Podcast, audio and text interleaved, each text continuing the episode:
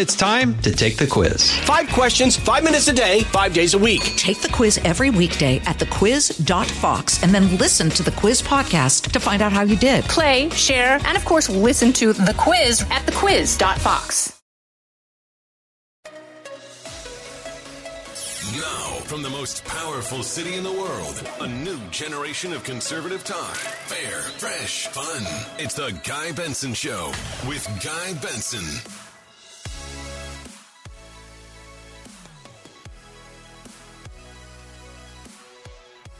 It is Friday, February 11th, 2022. I'm Guy Benson. This is The Guy Benson Show. Glad to have you here every single weekday, 3 to 6 p.m. Eastern Time. And if you can't catch us live, and there are many ways to listen live, including on our great affiliates like 106.3 Extra in Atlanta, where I'm broadcasting from, as I did yesterday, again here today. We've got great stations across the country. We have our partners at Audacy.com, A U D A C Y.com, all the various options Fox Nation, the app, the live stream. It's all at GuyBensonShow.com.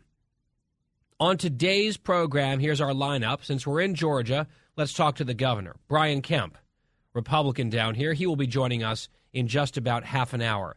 Julie Banderas of Fox News, our colleague, will be here in the next hour, as will Dave Rubin, host of the Rubin Report. Will Cain to round things out today in our final hour, previewing the Super Bowl and talking about some politics as well. Plus, in our home stretch, the final segment of the show, we will recap a very fun event here in Atlanta. And apparently, what the people want is more producer Christine. We'll get into all of that upcoming here on the show today. Fox News alert as we begin. Stats 77.3 million confirmed cases of COVID in the United States, all in cumulatively. That's a gross underestimation. Cases down 63% compared to two weeks ago. The death toll, people dying with or of COVID in the United States, 914,303. Well, the Dow is suffering today. It is way down in the red, down 428 points right now to 34,812. We had the spooky report yesterday on inflation, and now some spooky events on the global stage that probably contribute now to the roiling of the markets. And that brings us to another Fox News alert as we come on the air here today. Just moments ago at the White House, the National Security Advisor, Jake Sullivan, came out to the podium and made a number of announcements regarding the situation in Ukraine. Now, a few minutes prior to the official public statement from the White House, administration officials were on background talking to reporters, and apparently the situation is looking rather grim.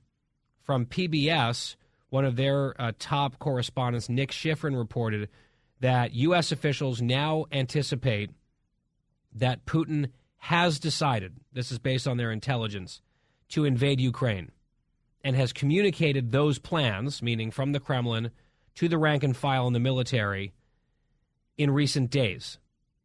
That's according to three officials. So, U.S. intelligence, based on these leaks at least, suggests that Putin has made the call that the invasion is going to happen, and those orders or those plans have been passed down to the Russian military.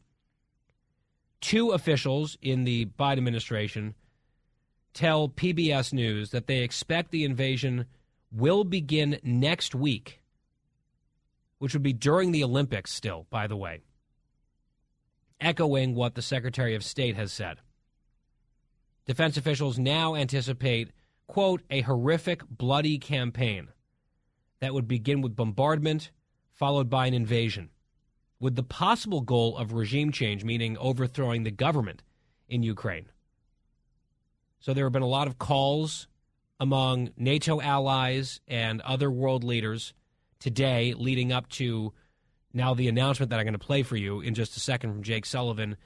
I know a lot of the conventional wisdom, and we had experts on this show saying Putin probably wouldn't do anything until after the Winter Olympics are over in Beijing. Now that seems to be cast into more doubt. And this timeline might be even more imminent. So, just setting aside the politics for a moment, and I know that there's a lot of politics flying around already.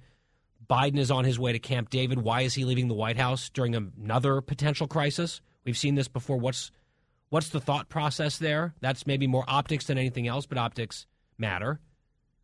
Is this another sign of U.S. weakness? They're talking about urging Americans to get out of Ukraine. They would not be rescued by the U.S. military if they're stuck in Ukraine. I think there are absolutely fair critiques of this administration and American leadership.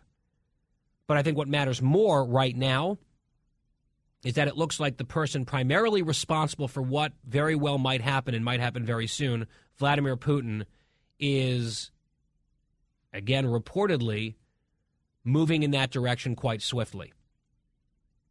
So here's Sullivan on this perhaps accelerated timeline that I just mentioned. This was minutes ago at the White House in the briefing room, cut 29. We continue to, to see signs of Russian escalation, including new forces arriving at the Ukrainian border. As we've said before, we are in the window when an invasion could begin at any time, should Vladimir Putin decide to order it. I will not comment on the details of our intelligence information, but I do want to be clear. It could begin during the Olympics, uh, despite a lot of speculation uh, that it would only happen after the Olympics. Sullivan underscored that there is great unity among Western allies and NATO, that crippling sanctions and other consequences would await Russia if they move forward with this. He also issued a specific warning to Americans in Ukraine. And by the way, this comes in the context of a report today in the Wall Street Journal that there are now more than half a dozen, we believe, I think the number I last saw was nine Westerners being held, whether you want to call them hostages or detainees, by the Taliban in Afghanistan, including journalists, including an American. That is playing out right now in a previous theater of American weakness on display. That's happening today in Afghanistan. Here's a warning to Americans in Ukraine about what might be coming and what the administration is urging them to do in Cut 31. And I now want to take a moment to echo what both President Biden and Secretary Blinken have already said.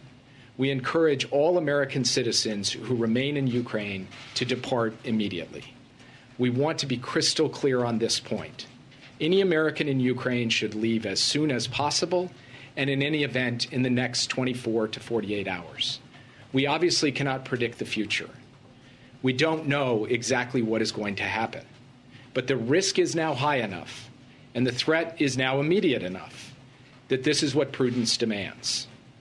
If you stay, you are assuming risk with no guarantee that there will be any other opportunity to leave and there no prospect of a U.S. military evacuation in the event of a Russian invasion.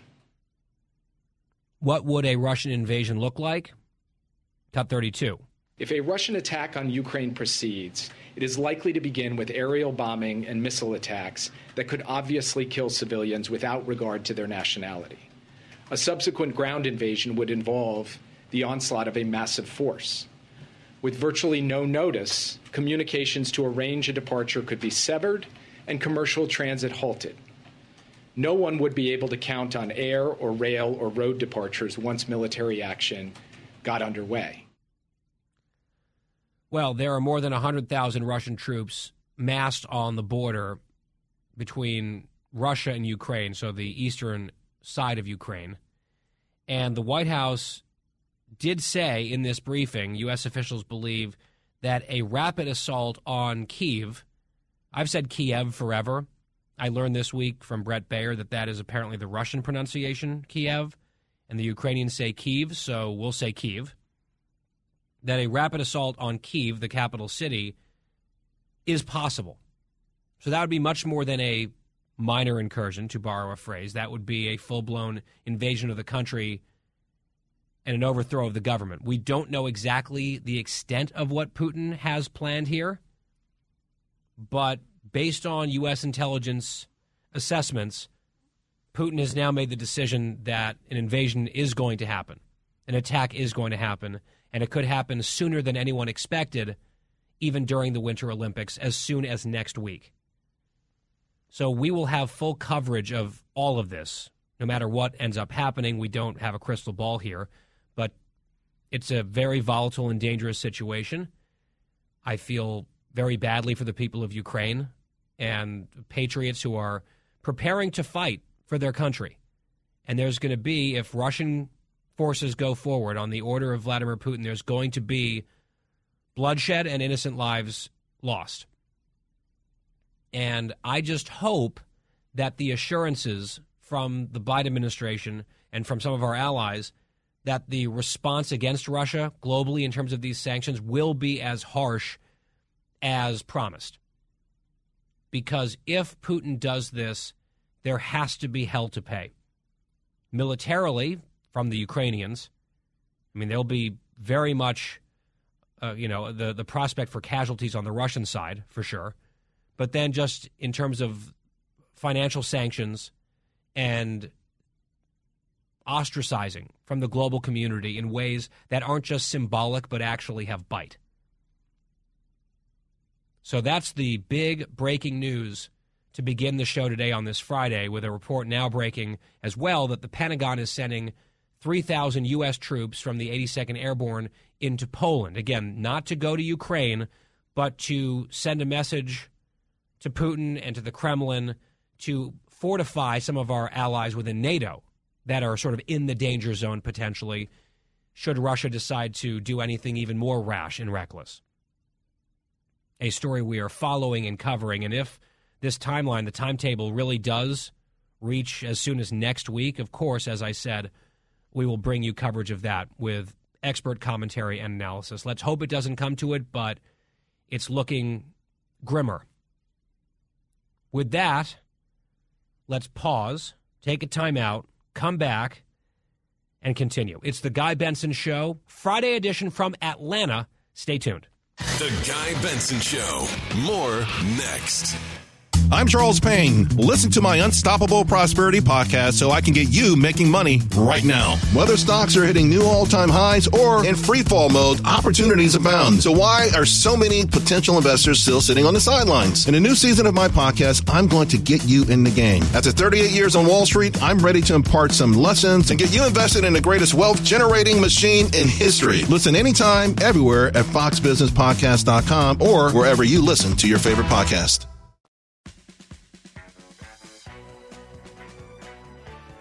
I'm Guy Benson. We're back. President Biden gave an interview with Lester Holt of NBC News, and it didn't go terribly well for a couple of different reasons. Well, we can talk about Cut 16 or we can just play it. There was no way we were ever going to unite Ukraine. I mean, excuse me, Iraq, uh, uh, uh, Afghanistan. No way that was going to happen. Third time's a charm that was maybe just a stumble. I saw some people angrily tweeting, it's not fair to criticize him for that because he had a stutter as a kid. No, that's not a stutter issue. That's forgetting the country that you're talking about twice. But he was asked by Lester Holt about inflation. And I know what's gotten a lot of attention today is him sort of snapping back saying, oh, you're being a wise guy with that question because it was just a, a, relatively tough question, quoting the president's own words back to him about inflation. That's again setting four decade records in terms of uh, the the rate of inflation. And so Biden sort of was a bit churlish with the wise guy comment, but to me, just as interesting. That's one word, maybe disconcerting, is the rest of the answer. Does this response, right, the initial kind of lashing out, and then what he went on to say, does this give you any confidence at all that this is a president who understands not just what the problem is, but how to articulate and then reverse the problem? Cut two. I think it was back in July you said inflation was going to be temporary. I think a lot of Americans are wondering what your definition of temporary is. Well, you're being a wise guy with me a little bit, uh, and I understand that's your job. But look, uh, at the time, what happened was the. Uh, let's look at the reason for the inflation. The reason for the inflation is the supply chains were cut off, meaning that the products, for example, automobiles, the lack of computer chips to be able to build those automobiles so they could function, they need those computer chips. They were not available. So what happens? We, the number of cars were reduced, the new cars reduced. It made up at one point one third the cost of inflation because the price of automobiles were up.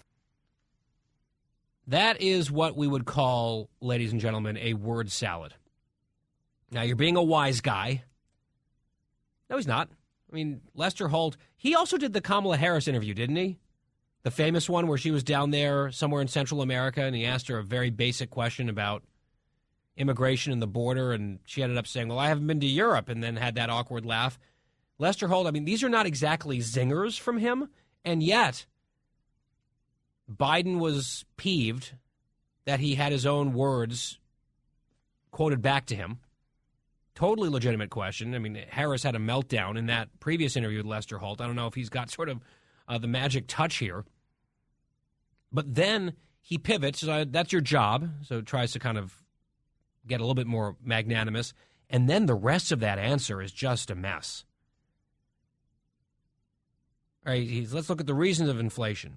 And he cuts himself off and says, well, let's talk about automobiles. And he's talking about computer chips and supply chain disruptions.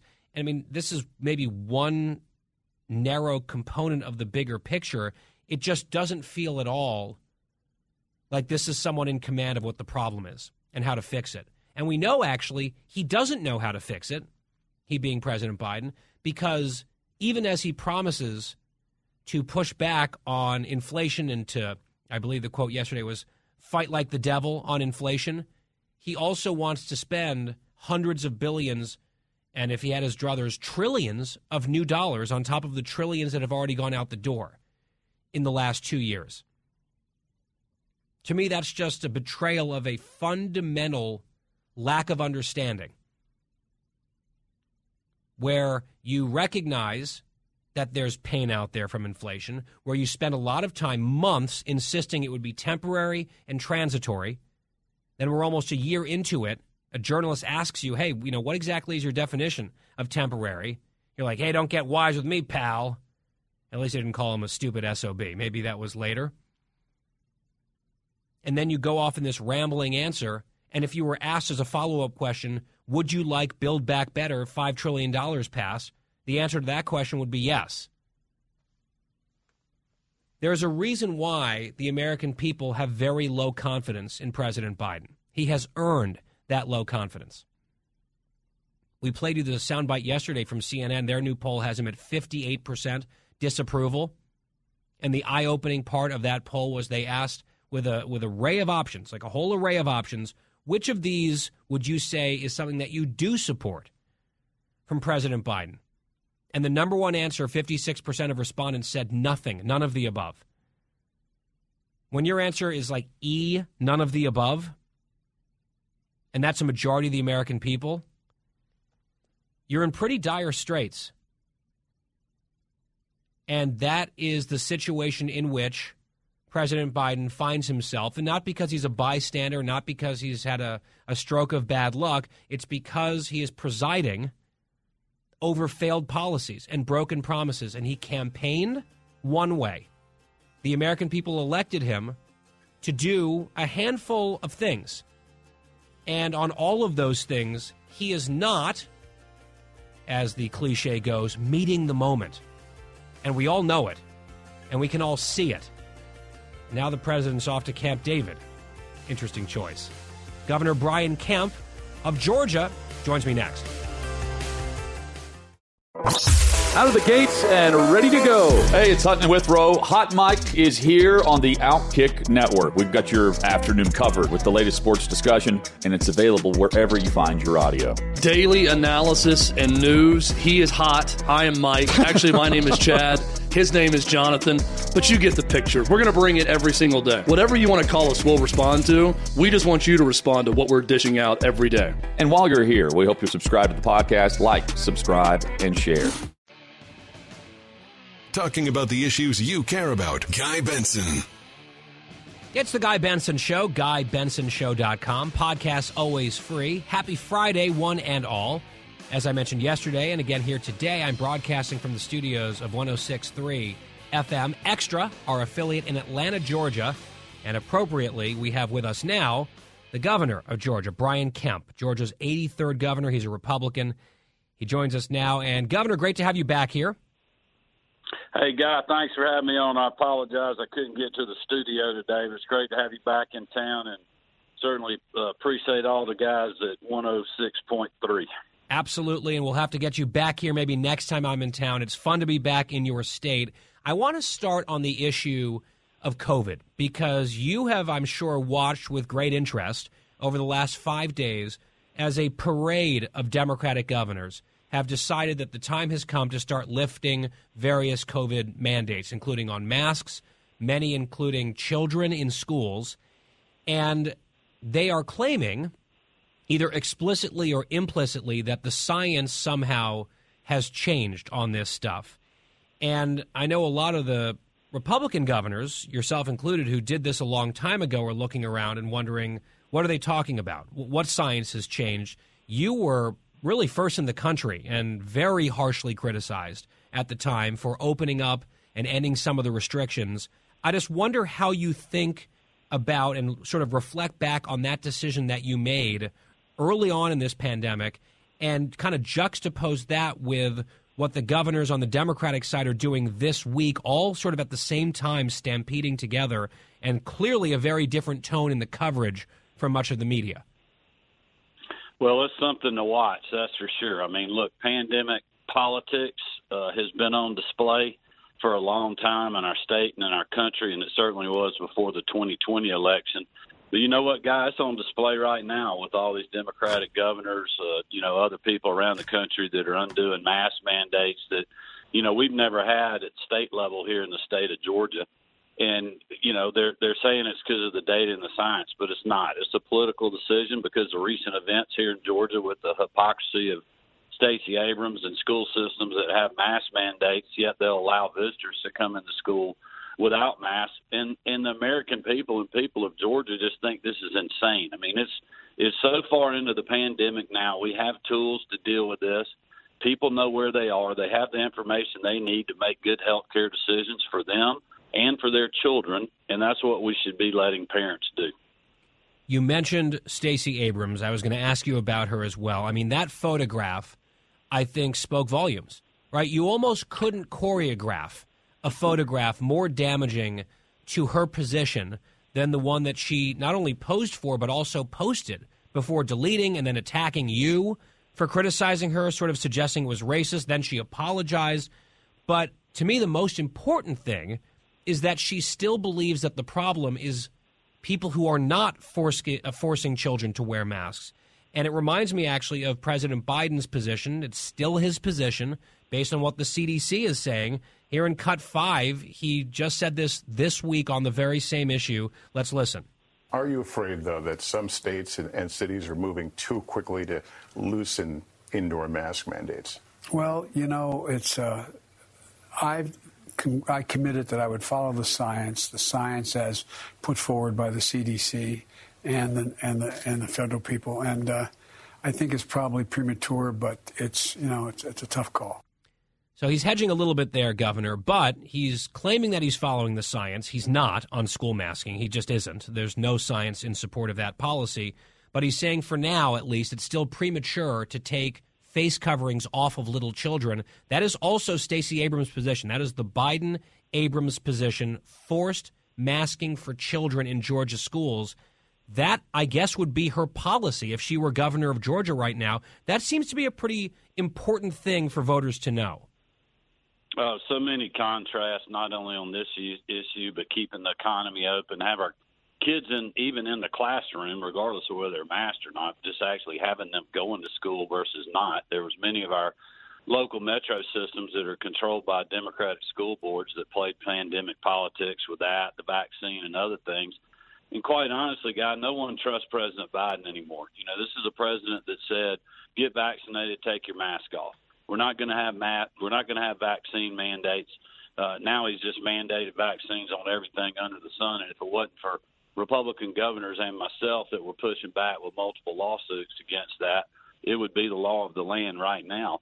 And so, look, this is back to my point. I mean, I took pictures this week with students that were up on Capitol Hill. Some of them had masks on, some of them didn't. You know, let's let the parents make that decision for them. Let's not, you know, put put our kids in in mask and our teachers in mask uh, when there's not a need for it. On many cases, when people, you know, feel feel very uncomfortable doing that. It's now in time in the pandemic. You know, a lot of science is out there saying, "Hey, look, the cloth masks don't work again." You know, maybe they do, maybe they don't. I'm not the expert there, but at this point, people have information that they can go and get and make those decisions for themselves. You know, we are we are running a risk in this country of having the government decide everything for us. And that is not a good place for America to be. And that's what I'm fighting back against. And, uh, you know, we're going to continue to do that. One more question on this front. I want to play you a soundbite. This is from Las Vegas, Nevada, where the Democratic governor out there just announced, sort of on a dime, along with this whole conga line of Democratic governors, oh, we're lifting the mandates, including in schools. And a teacher informed her class, these are young kids, elementary school age, informed her class the masks are going away. Listen to the reaction of these kids in cut 18. Starting tomorrow, we don't have to wear masks anymore. All right, they all go crazy. Now, there might be some people saying, oh, no, they're screaming in terror because of people like Governor Kemp and Governor DeSantis and Governor Abbott. No, these kids were celebrating, jumping up and down, so happy that they can take these masks off. They should be happy. The science does support, does not support having them in those masks. Just a moment ago, you said that you believe parents should have this choice. I agree. That's the law in Florida, for example. That is just going to become the law in Virginia under Governor Youngkin. You mentioned some of the local areas in Georgia run by Democrats that have not allowed this parental choice. Do you believe that the time has come, and maybe should have been done sooner, to adopt in Georgia what has been done in Florida and is happening in Virginia, where even in some of these blue areas, parental choice is the mandated law in the state? Well, most of the school systems in Georgia, let's be clear. I mean, our, you know, the Jefferson City Schools was the first school in the country to go back in person after the, you know, the first traumatic events that we saw early on during COVID. Uh, many of our systems have had kids in the classroom for a very long time now. Uh, they haven't had mask mandates. My daughter's teaching first grade right now in a public school system uh, they haven't had a mandate mandate yet in that school. It's just been the pandemic pandemic politics of the local school boards. But you know, we have duly elected school boards in Georgia that govern the local schools. We have a state school board that the members are appointed by the governor that di- you know that dictate uh, a lot of the policy. Uh, so our structure is a little bit different from other other uh, states around the country. We have a constitutionally elected state school superintendent so a lot of those things don't necessarily fall to the governor. And I've been very patient because I'm a local controlled governor. I believe, you know, decisions are made best at the local level. You know, I don't like the heavy hand of the federal government mandating things on us, and I don't want state government mandating things on locals either. But look, this has just gone on too far. I mean, it's gotten to be ridiculous. And the whole thing with Stacey Abrams the other day just showed that it's not about science anymore. It is all about politics. It's hypocrisy and I just, you know, we're we're working on legislation to put an end to that. Uh, we're talking to the legislators now, and I hope that sends a message to these school systems. They need to undo the mask mandates. If parents think kids need to wear a mask to school, well, by gosh, they can they can get them to do that. But if they don't, then let's don't put them through that. Especially these young kids that haven't been severely affected, or at least, uh, you know, most of them have not. I know COVID's very dangerous. You know, I've encouraged people to get vaccinated. I'm vaccinated. I'm boosted myself. But people have the tools to make these decisions now. We cannot continue to live like this forever uh, because of this virus. We're in a much different place now than we were two years ago. Talking about safety, but on a different subject, let's discuss crime. I was at dinner last night with a number of Georgians who live in the state, and crime, particularly in the state of Atlanta, or rather in the city of Atlanta, sometimes it feels like it's its own state, uh, has been really bad, and and it's gotten worse. And I know we've discussed this before. There's only so much again that the state can do at the state level, and you've been moving resources and that sort of thing. But whether it's organized crime and gangs, uh, whether it's seemingly random acts of violence you know, Atlanta has gotten pretty scary in some places, even some neighborhoods that were considered very safe and upscale not that long ago. What's your current stance on what ought to be done? Because just firsthand last night, I know this is something Georgians are talking about. Well, look, you're exactly right, Guy. I mean, that's a huge. It's probably the number one issue right now in the city of Atlanta. It may not be around the rest of the state, but it certainly is here. People are scared to death. I mean, it's one of the reasons that we're pushing forward in the General Assembly this year, uh, and our team is leading the charge to get constitutional carry done. It's a public safety issue now. Uh, people just feel like there hasn't been enough done by the city uh, to protect them and their neighborhoods, and people want to have the ability to do that themselves. All the bad guys got guns, and you know, law-abiding citizens are having to wait a year or 12 months to get a carry permit from these local governments up here. And I'm in the same place I am with mass. You know, enough is enough, and we've got to do more. But I will tell you that we have been moving the needle from the state perspective. I know we've talked about my crime suppression unit. We're using governor's emergency funds. And then just since April, in the last nine months, our, just because we're having more resources on the streets, we're working with the Atlanta Police Department their officers are riding with us because they have a no chase policy. It's no fault of their own, but they are helping us in this effort. Uh, we've arrested 23 people who out who had outstanding murder warrants. We've uh, gotten over 262 stolen vehicles, recovered almost 5.5 million dollar in value. 116 sto- stolen weapons we've taken off the streets. We've arrested 361 wanted persons, which 23 for murder. 466 DUIs. So we are continuing to move the needle, but we just need, need more people in the fight. You know, that's one of the frustrations I had with the former mayor. Great person, but she just wasn't concerned about this issue or didn't want to do something about it. I, I don't really understand the politics of that, but we're working with the local metro police chiefs now and the new sheriff and uh, a lot of state resources, Department of Natural Resources, GBI, State Patrol, Community Supervision – we're flying helicopters. We're tracking these people. We're chasing them. Uh, we're doing pit maneuvers to to stop them in these fast cars that they got. And uh, you know it's dangerous work, but our folks are doing a great job, and we're going to continue to do that to do everything that we can, not only to make Georgians, especially in Atlanta, feel safe, but also to continue to pressure the locals that look they've got to step up and get in the fight. You know more than they are now. But we've also had successful operations that we've done in Macon, Georgia, and in Columbus, Georgia, uh, with the crime suppression unit. Finally, inflation. The news broke yesterday 7.5% rise in inflation, vastly outpacing wage gains in the United States. It's the worst number on that metric in 40 years since the early 1980s. That's hurting a lot of people and families and taxpayers all across the country, no exception here in Georgia. I would imagine when you talk to Georgians, yes, you hear about crime in certain areas and you're hearing about mask mandates and, and all this other stuff, but just the cost of everything going up, that has to be really front and center for so many families across this state.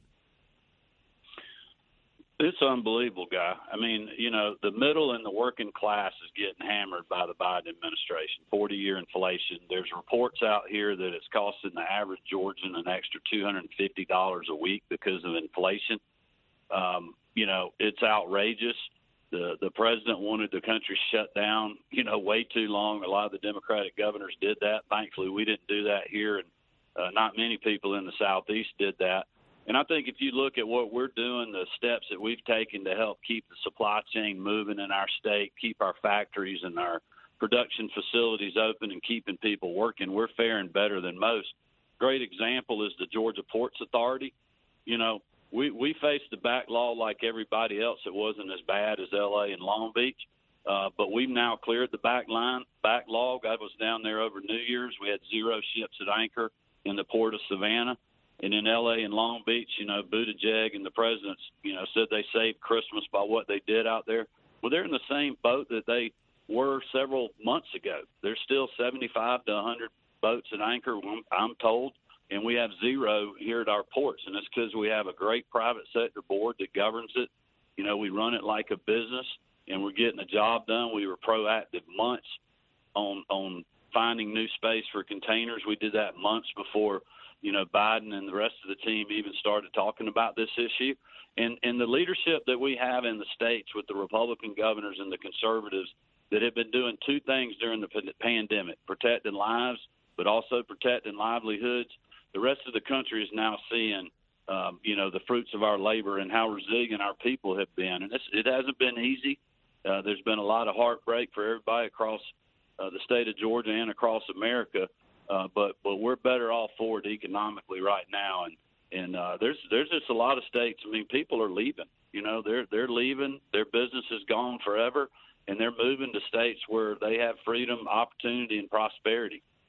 Yep, and we'll be talking to one of them later in the show, Dave Rubin, who got out of California. He'll be here coming up in our next hour. Governor Brian Kemp of Georgia. I'm doing the show from Georgia. Glad to have you here by phone. Maybe we'll catch you in person next time, Governor. Thanks for your time, regardless. Thanks, guy. Have a great weekend. You bet. You too. The Guy Benson Show continues right after this. Guy Benson will be right back. Oh, we're going to lift mask mandates on these little children as if somehow they've just had an epiphany, or even some suggest the science has changed. And let me just tell you, the science has not changed one iota. It's the Guy Benson Show. That's the voice of Governor Ron DeSantis of Florida. We just spoke with another governor from the Southeast, Brian Kemp, here in Georgia.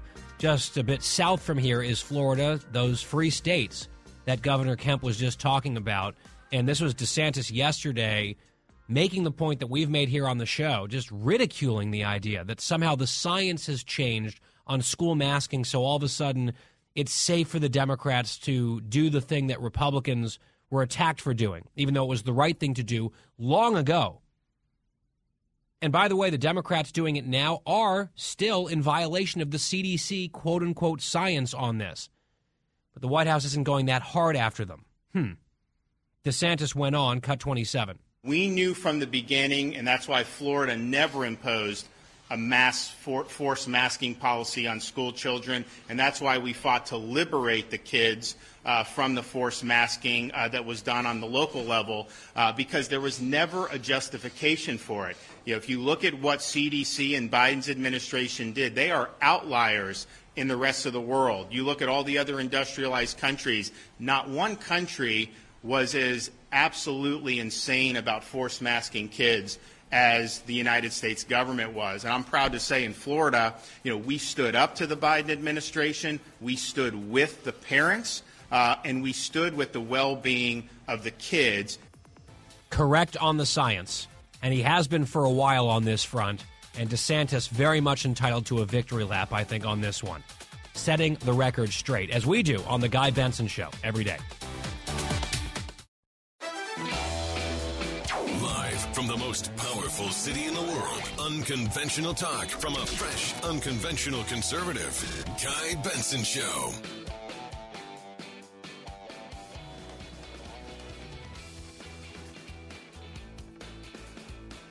It's a brand new hour here on the Guy Benson Show, our middle hour of 3, 3 to 6 p.m. Eastern every weekday.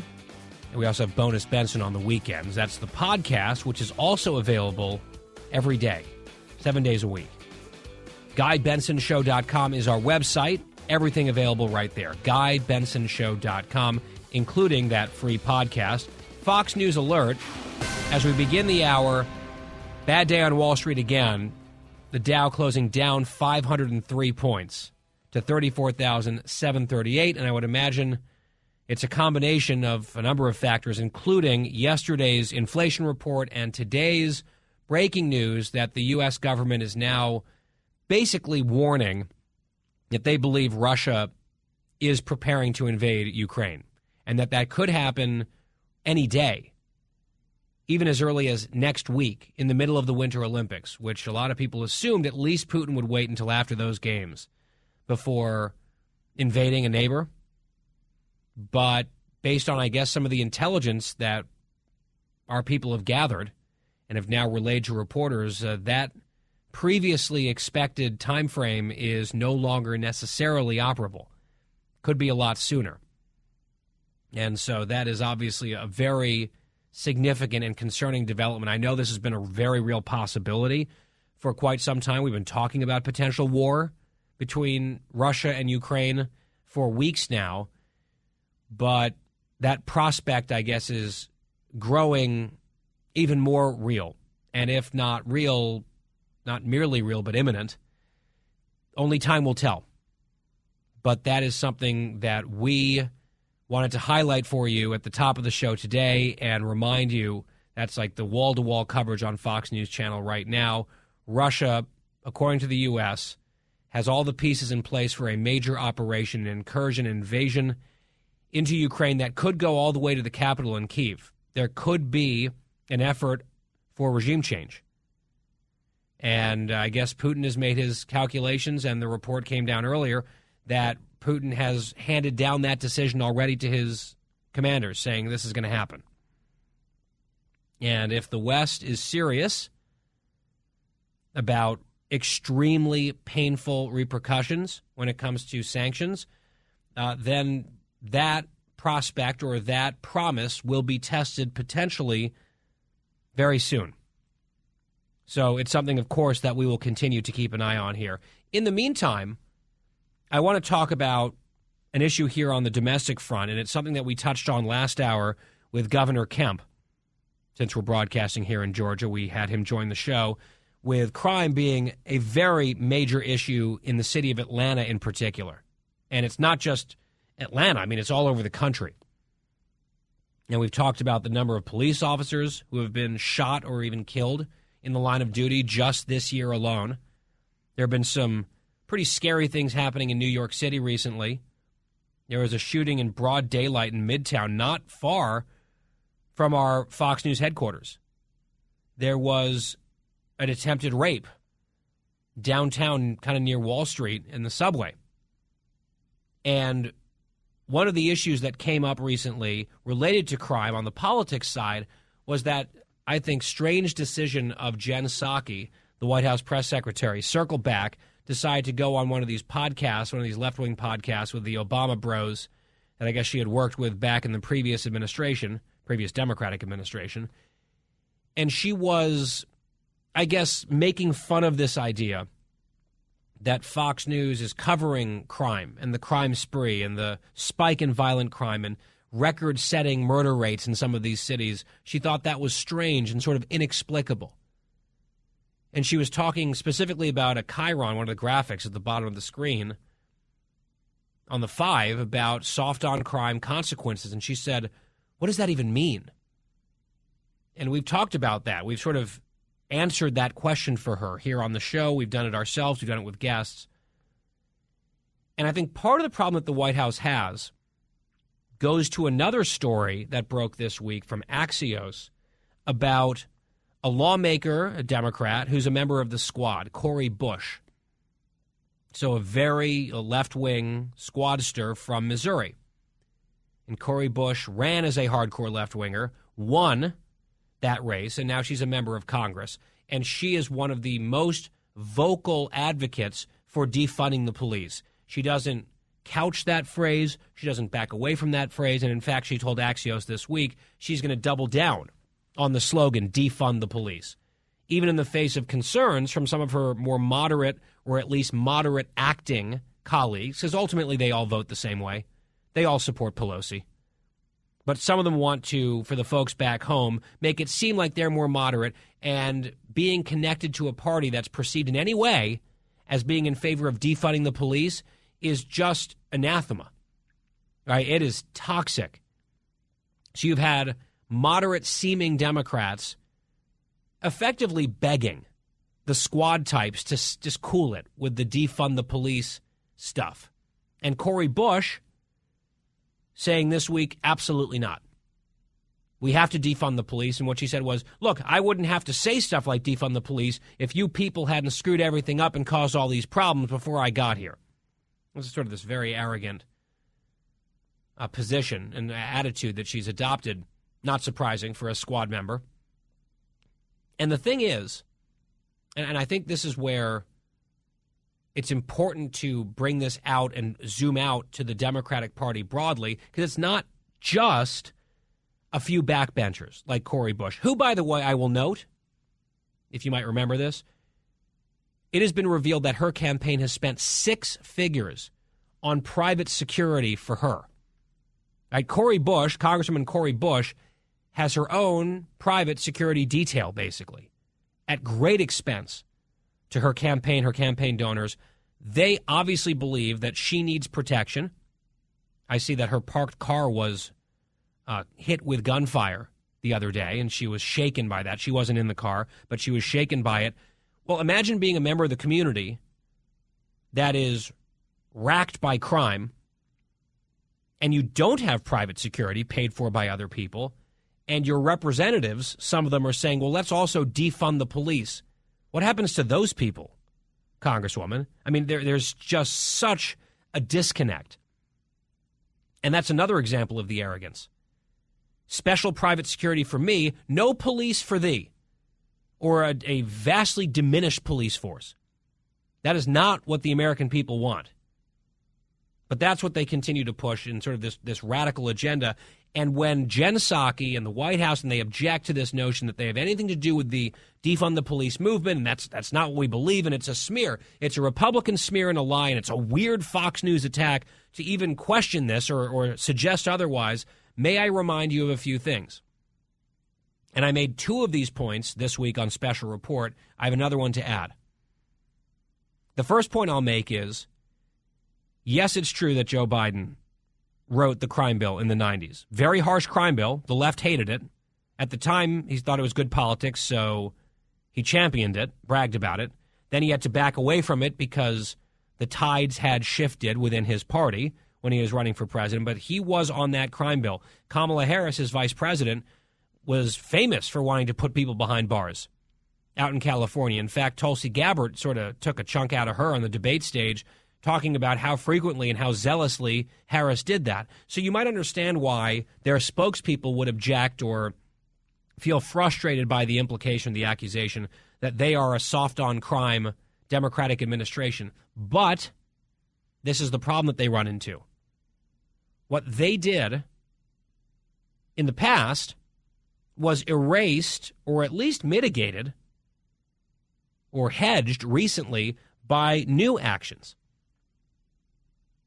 For instance, on the campaign trail, remember when Joe Biden was running for president, you had COVID as a dominant issue. You also had defund the police, you know, some of these massive protests and then riots in cities. That was roiling the country. That was the backdrop of the 2020 campaign. And Biden has always had this sort of strange obsession with making sure that his left wing base is on board. And I think it's been actually uh, one of his big mistakes in terms of governing. He's been more concerned about them than the mainstream of the country, which is how he won the election. But he wanted to make sure that, you know, following all of the unrest, he was signaling to the people who were in some ways sort of minimizing or even excusing riots and the defund the police crowd that he was on some level on their side. He was asked in an interview about redirecting funds away from police departments, which is part of the definition of defunding the police, right? Part of the defund the police crowd, their issue is they disagree on how much they should be defunded, but some of the defunders part of their spin was, well, we don't mean abolish the police and get rid of the police altogether, but some of the police funds should go elsewhere. That is not a popular position in the country. It is especially unpopular now. It wasn't even that popular back then, but within his party, there were strong forces demanding this sort of thing, and Biden was blowing along with the wind. And so, in that moment, in that snapshot in time, he was asked a question, he gave an answer. Maybe he doesn't want us to think about this too hard or remember that he said this, but he did in cut 17. They don't know anybody. They become the enemy. They're supposed to be protecting these people. So my generic point is but that do we agree that we can redirect some of the funding? Yes, absolutely. Do we agree that we can redirect some of the funding to the police? Was that question? Yes, absolutely, responded Joe Biden. That was on the campaign trail. Feels like sort of a different era, right after the George Floyd murder and all of that, and now where we are today with spiking crime, that's not an answer that he wants us to play for you. But it's an answer that he gave as a presidential candidate. Kamala Harris, following the rioting in Minneapolis, she tweeted out a link to a fund to bail rioters out of jail. Rioters, not protesters, rioters. She said, Hey, if you can chip in, here's the link. She encouraged it. Her staffers donated to that fund. That fund then bailed not just rioters out of jail, but some very dangerous people, murderers and the like. And then they turn around and say, oh, uh, indignant. How dare anyone suggest, how silly, that we're a soft on crime administration? Nothing could be further from the truth. Well, I mean, we just don't have, you know, the memory of a goldfish here. We can remember all the way back to the year 2020.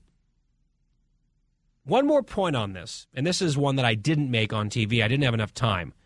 And this was before the Cori Bush interview had come out, where she was like, hell yes, we're going to keep saying defund the police. I don't care what the rest of my party says. And I think she's almost doing a service because there are some members of the Democratic Party who don't want that phrase employed for political reasons. They realize that it is harmful to their political prospects, so they want to sort of change their messaging and their spin.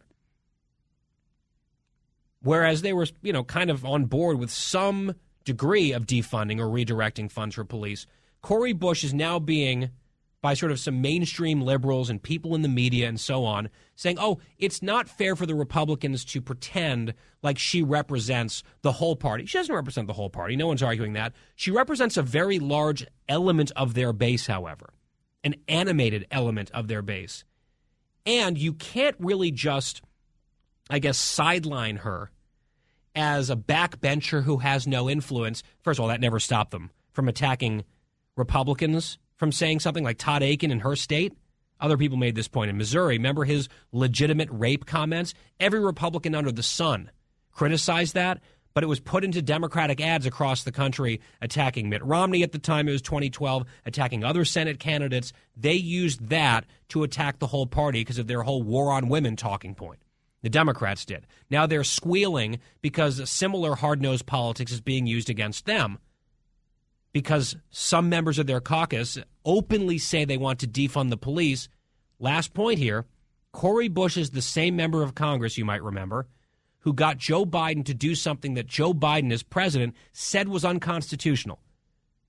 When that moratorium on evictions was ending, and Biden had said, look, we can't do this. We can't extend it. I don't have the power to do it. The constitutional lawyers looked at it. I can't do it. Cori Bush went to the Capitol steps and did like a sit in for three or four days, and she had her little sleeping bag and she had her snacks, and she did a whole one woman protest. And AOC showed up with her for some solidarity. And she forced the hand of the administration and the president to do something that he personally, explicitly had said he didn't have the power to do. And he basically said, oh, you know, we might get sued and the Supreme Court might overrule it, but we're going to do it anyway for progress. And she got a bunch of applause from Pelosi and from Schumer and from Biden himself doing the unconstitutional thing based on her agitation. This member, Representative Defund the Police. It's hard to cast her as some nobody out there whose slogans don't matter when her slogans impelled the president to violate his oath of office by his own admission. Which is why the defund the police soft on crime issue will continue, I think, to plague the Democratic Party throughout this year heading into the election. They've earned it. They've made this bed for themselves. Cori Bush is just saying it out loud. And yes, her words clearly matter, as do some of the words of the president and the vice president, words that they would prefer to be memory hold. Not here. Not on the Guy Benson Show, which returns after this short break. Fresh conservative talk. Guy Benson Show.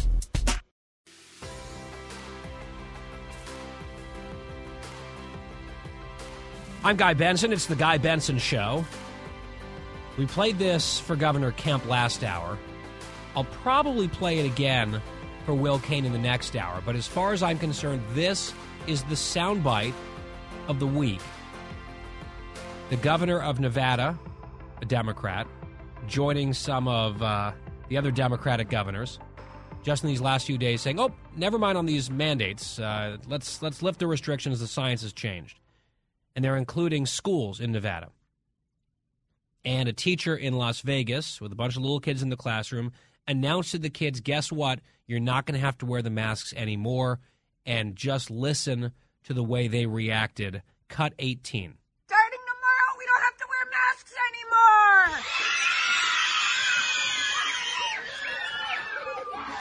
Don't tell me that these kids just love their masks. I know some people say, "Oh, my kid loves it." My lo-" okay, if you love your mask on your kid and you your kid loves it, fine.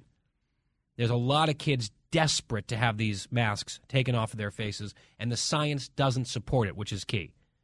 In Israel, a similar announcement. So this is Hebrew, but I think you can understand the reaction. This is uh, transcending any language. Cut 19. שבהחלטת הממשלה הוחלט שמהיום לא צריך מסכות גם בכיתות. there's some joy and some relief. We were talking about these sound bites earlier on the call, planning for the show. Producer Christine said she almost started to cry when she saw the clip from Nevada of those kids. She said it didn't, it was sort of surprising. She didn't expect that she would get emotional, but she did. There's a visceral reaction. What have we been doing to our children? It's a good question. The question that a lot of people should have been asking more seriously a long time ago. It's the Guy Benson Show. The Guy Benson Show. chugging toward the weekend on the Guy Benson Show. Happy Friday from Atlanta today and 106.3 Extra. Thanks for listening. Oh, look who we've got with us. It's Dave Rubin, host of the popular long form talk show, The Rubin Report, and author of the book Don't Burn This Book. Dave, good to have you back here. Guy, it's good to be with you. Thank you. And I have to start with this. We talked to you, gosh, multiple times over the course of probably a year or two as you were sort of rattling the saber and talking about maybe leaving California. And then you hit your final straw. You couldn't take it anymore. You have moved. You have now been a Florida resident for a number of weeks, I think, at this point. How does it feel to be a Florida man?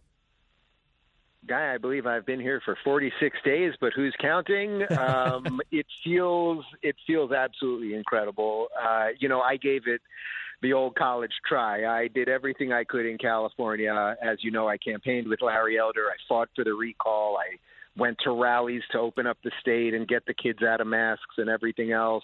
Uh, and in many ways, the state just either does not want to be saved or just seemingly wants more of everything that you know guys like you and I believe uh, is wrong with the place in the first place. And since I've been here, I have to tell you, it, it really feels like moving to another country. Uh, Florida has remained open. The people, I mean, just put aside politics for a second. The general feeling amongst the people here is there is a there is a deep care for freedom, and with what comes with freedom is happiness and smiles. And if you want to wear a mask, wear a mask. But if you don't, you don't have to. And go. And the restaurants are packed, and the economy is great. And I can tell you, trying to buy a house not the easiest thing here because you got to pay a lot because everyone wants to move here.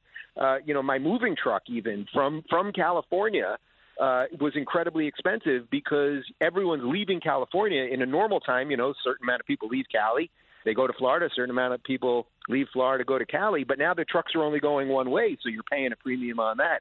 But just everything here, from top to bottom, has just been spectacular. And as I tell everybody that I meet on the streets when they say hi to me, I say, "Hey, don't worry, guys. I'm here to keep Florida, Florida," and that that really is my goal. We had Carol Markowitz on the show recently. She made that same move, but from New York. It was really painful for her to leave New York. She loves New York, but she just had a certain threshold, and it was met. And so down to Florida she went. And I think because she was at an event with Governor DeSantis, like a private dinner or something. I seem to remember you were there too. Were you at that dinner? I was at the dinner, and actually, I had Carol on my show today. Uh, we did a Friday panel just about what's how great things are here in Florida and why we all moved here. And we we were at that dinner. It was just a few days having uh, having landed here in Florida. And I got to tell you, although the the conversation that we had with DeSantis was off the record, the guy is just a good guy, and and I'm very proud that he's my governor now, and I'm going to you know do my best to make sure that you know obviously all the polls are showing he's going to you know win re-election in a landslide, and and people love being here. Um, but the main takeaway from DeSantis.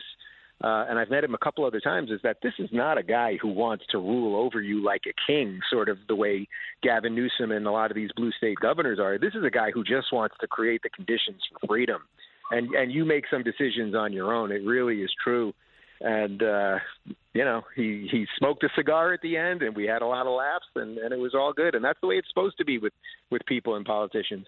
Let's shift to Joe Rogan and this whole blow up. I know you have thoughts on this.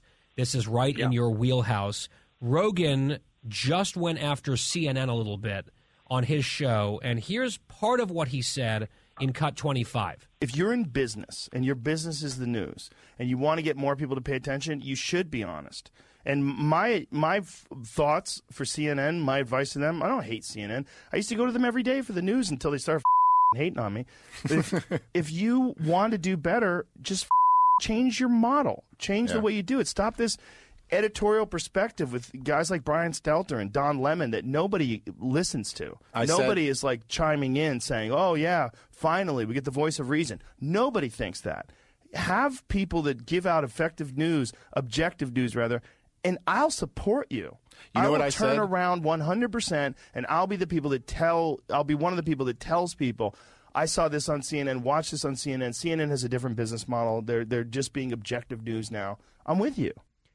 So, Dave, you know, I don't agree with Rogan on everything. I disagree with him on certainly some things. That doesn't matter, right? Agreement or disagreement to me is immaterial in this fight, which is about deplatforming and control. And it just strikes me how so many of the people coming after Rogan, it's the typical mob trying to collect scalps.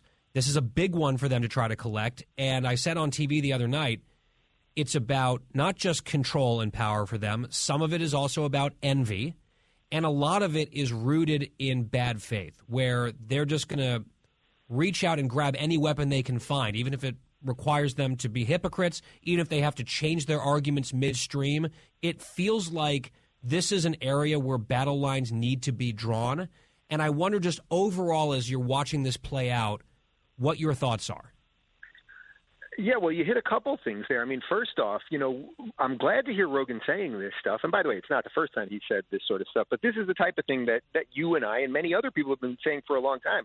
You know, when I wake up every morning and I set the schedule for my show, what we're going to talk about, and CNN has done some other ridiculous hit piece on somebody or lied about the Covington kids or lied about Brett Kavanaugh or lied about Russia collusion or lied about very fine people on both sides or the litany of things that they lie about or or misrepresent. It, it is not a pleasure to do those segments. I mean, I can get plenty of laughs off it, and you know, it gives us content. But I completely agree with with Rogan's premise there, which is, hey, if you guys would just give us the news. Uh, as objectively as possible, and then you can have your opinion shows, or you know, tell us when people are editorializing. Then nobody would be complaining about this stuff. And and to even ramp that up a bit, you know, it's not that they have to be that great. You know, it's quite possible that 20 years ago, we all look back maybe on 20 years and say, boy, the news used to be okay, and, and now it's just so terrible. Maybe they weren't that great 20 years ago. It's just we didn't have the internet to share the clips of how exposing the lies. The thing is, if they would just be not that terrible, I think most of us would move on. But when they've become so clearly operatives of the Democratic Party and the way that they make everything so one sided and half the country's racist and everything else, that really is the issue. And then to, to specifically uh, hit on what you're asking at the end there, um, it's all about jealousy. It's all about envy. Joe Rogan is a comedian who became a, an interviewer podcaster just having conversations with people. Nobody in their right mind thinks that Joe Rogan is racist. Nobody thinks that anyone got killed over COVID because of Joe Rogan. But what's happened is he can get more clicks and more eyeballs and more, views uh, by sitting in his chair and spinning than Stelter or Acosta or Don Lemon or any of those guys could get, despite having massive financial corporate power behind them. So they are angry. They are upset that this man is beating them. And by the way, he's not the only one beating them. There's there's plenty of other podcasters and these types of people that are doing something that's just much better than they're doing. And I would just say this, put it this way, if if Stelter or Acosta, let's say, or Don Lemon was let go by CNN, Uh, does anyone subscribe to them? Does anyone watch them? What they're watching is that it's a chair. So, you know, there was a chair there at Reliable Sources, which was a Sunday show for decades. Howard Kurtz, as you know, used to be the host. Uh, and that share will just get you a couple views, and it gets you uh, less and less views over time because people are tuning out of cable news. So the issue is that these people are jealous because he's got what they want, and he's tried to do something roughly more honest. It doesn't mean he hasn't made mistakes along the way. It doesn't mean that I haven't or you haven't, guy. Uh, but there's a whole new model developing here, a new world developing, and they're holding on to the old world. And the only way they know how to defend it, unfortunately, is by taking out people who don't deserve to be taken out. Like coercion. And the other side of this, too, comes back to this word misinformation, which has been, I would say, egregiously abused to the point that it means almost nothing at this stage. Which is not to say that misinformation doesn't exist and that there are lies that need to be defended against and that there are not objective truths out there. That's not what I'm arguing at all. What I am arguing, and we've talked about this on this show, is that the gatekeepers who view themselves as sort of the guardrails of truth in our country reflexively, sort of in a knee jerk way, increasingly recently have decided to sort of delegitimize or argue against things that they disagree with by labeling it misinformation which is not really an argument, it's a disqualification. And as we've noted in these conversations, sometimes they're right and misinformation is in fact wrong that needs to be pushed back on. But sometimes misinformation is actually not at all. It's nothing of the sort and turns out to be vindicated. And Jon Stewart, of all people, was making this point just this week in this context of Rogan, whom he's defended. Here's what he said, and he did it in a way I think to appeal to the left, so kind of a clever, almost subversive way of coming at it. Here's Jon Stewart, cut 24. These are shifting sands, and I think I get concerned with well, who gets to decide what that? I mean, we in the Iraq War, I was on the side of what you would think on the mainstream is misinformation. I was promoting what they would call misinformation. But it turned out to be right years later, and the establishment media was wrong. Dave, some interesting bedfellows here. Some really interesting bedfellows. Look, you know, the funny thing is, you, you sort of hit on this at the beginning about Rogan. It's like Rogan and, and even I at this point have massive political disagreements. I mean, Rogan Rogan was a Bernie supporter, and then ironically left California because of taxes to move to Texas. So it's not as if his political views are so like complete and ready to roll and whatever, but but conservatives are defending him. You know, people on the right are defending him. Jon Stewart, of course, is right about that. I, I think, in essence, what he was saying was, "Hey, I was questioning the Iraq War, questioning the motives, questioning weapons of mass destruction. That would be con- misinformation if we were to apply that what we do now to to say 20 years ago." Um, I have political disagreements with Jon Stewart, and that's just fine too. But it does come down to this to this accepted narrative situation. And the problem that the machine is having, whatever you want to call it, I call it the machine, you know, you, the, the system, the corporate press, whatever you want to call it, the problem that it's having is in the old days, it could lie or craft a narrative for whatever intentions it had. Maybe they were good intentions sometimes, but it could do that, and not enough of us could read the lie in real time and communicate about it, or show how you know they'd cut a video clip so that a person didn't, you know, they take out the word "not," or you know, just completely flip things on its head. Now, because of the internet, we've been able to expose so much of this nonsense that nobody believes any of it anymore. And you you know, so we're sort of at the uh, you know, don't look at the guy behind the curtain Wizard of Oz moment, where we think it was this all powerful Oz, and it turns out to be a kind of semi failed scientist or magician basically who's who's not that great at what he does. So look, there's just a rejiggering of all of the way we get information. And then of course, you know, when you couple this with big tech and algorithms and how we're, we are being manipulated in ways we know. But as I always say, I'm more concerned about the ways we don't know. Uh, there's a big mess on our hands. But I think the fact that Rogan at least survived this round. I think is important. Uh, that being said, you know they did censor over a hundred of his episodes that Yeah. are still censored, Yep. and he let that happen. So that's and I'm not even judging him for that because you know everybody has their breaking point. I don't know all of his considerations. Maybe his wife was just saying, "Hey, I've just had enough of people calling you racist, even if it's not true," and you know, blah blah blah. We don't know what that is exactly. Um, but you know, it's it's we didn't get a perfect re- resolution here, but the guy wasn't destroyed, and that's a good sign. Finally, Dave Rubin, I saw this tweet from your friend Jordan Peterson on Wednesday evening. I know it resonated with you and with your background in particular. He wrote this, and it's simple quote, I wasn't a conservative until liberals kowtowed to radicals. Just want to let you react to that based on your experience. You know my political evolution. I was a progressive. I was a Bernie supporter back in 2015. You know, in essence, I would call myself a conservative now. I'm a little more on the, say, libertarian side of that. Um, but Jordan's point is right. Something happened to the liberals. The progressives found the soft underbelly of liberalism, the obsession with tolerance and being liked. Um, and they went in and they have rotted out and destroyed liberalism. So that is not to say that the, that defending truly classically liberal ideas is not worthy. It is. I wrote a whole book about it. Uh, however, in a modern sense, if you want to defend any of the ideas of liberalism, meaning individual rights and laissez-faire economics and logic and reason, you're a conservative. And I would add to that, and this is why I can say I'm a conservative now and, and not feel bad about it or something like that. Um, I want to conserve America. I want to conserve this experiment that for 250 years has been the best political experiment, not even political, it has been the best uh, human experiment related to freedom that has ever uh, transpired on the face of this planet. And anyone that wants to conserve that now, I would say you're roughly a conservative. It doesn't mean that even you and I, Guy, necessarily agree on everything related to a marginal tax rate or foreign policy or or even uh, abortion or whatever. Yeah, we don't. But if you want to conserve, no, we don't, and that's the point, guy. Right? Like that's the point.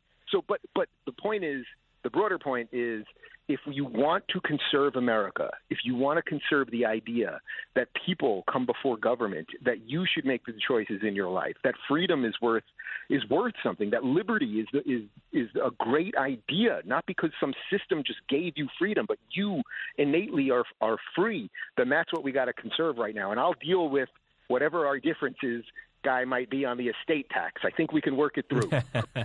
Dave Rubin of the Rubin Report. His book is Don't Burn This Book. Dave, always enjoyed chatting. Let's do it again. Anytime, my friend. Be well. You too. Guy Benson Show continues right after this short break. The Guy Benson Show. More next.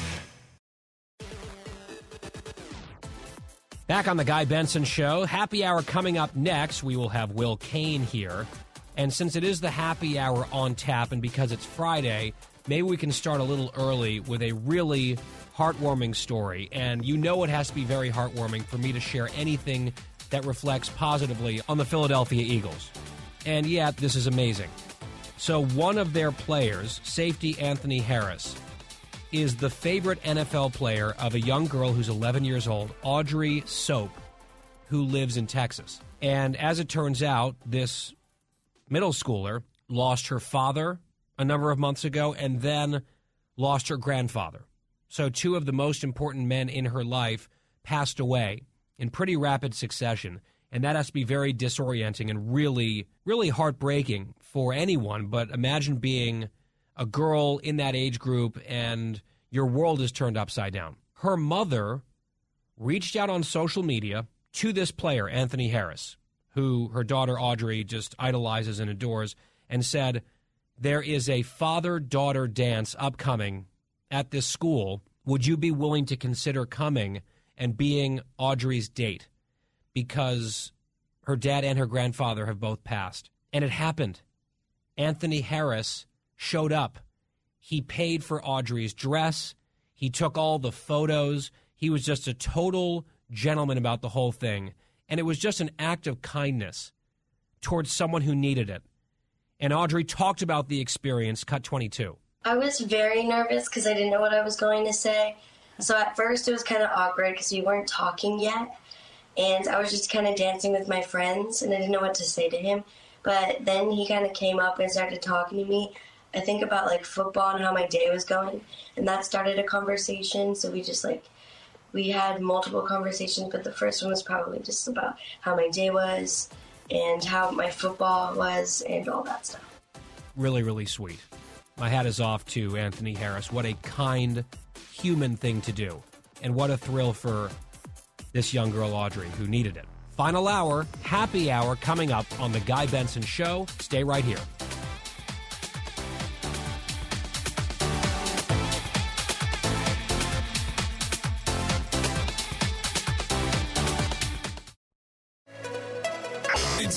O'clock in the most powerful city in the world, Washington, D.C. It's time for the Guy Benson Show Happy Hour, sponsored by the Finnish Long Drink. Finland's most popular alcoholic beverage has come to America. Visit thelongdrink.com. And now, here's your host, Guy Benson.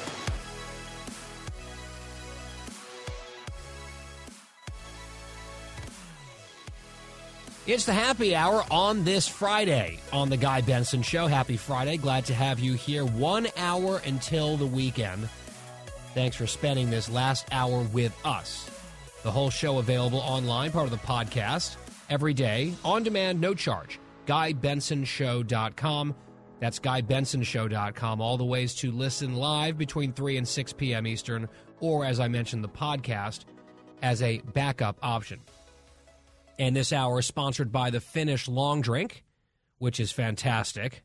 We were actually talking about it last night at our event here in Atlanta, Guys Night Out. TheLongDrink.com is their website. You can see where that product is sold near you. Delicious. You can also order online. TheLongDrink.com. Always drink responsibly. 21 plus only. From the studios of Extra 1063 FM, I'm Guy Benson, and with us now is our final guest of the day. Will Cain, co host of Fox and Friends Weekend, 6 to 10 a.m. Eastern, Saturday and Sunday. Also host of the Will Cain podcast at foxnewspodcast.com. Will, good to have you back. Happy Friday. What's up, Guy? Oh, not much. Holding down the fort. Excited that it's Friday. Excited for the Super Bowl. Let's start there. Double question here. Who you got and who are you rooting for? May not be the same answer. I have the Rams. I am unconvinced that magic and magical thinking can win the day. The magical thinking and magic are on the side of Joe Burrow. The only reason I can come up with, guy, to really pick the Bengals if you believe that Joe Burrow is just full of irrational magic, and he's certainly given you plenty of reason to believe that that could be the case. But the Rams' strength is the Bengals' weakness.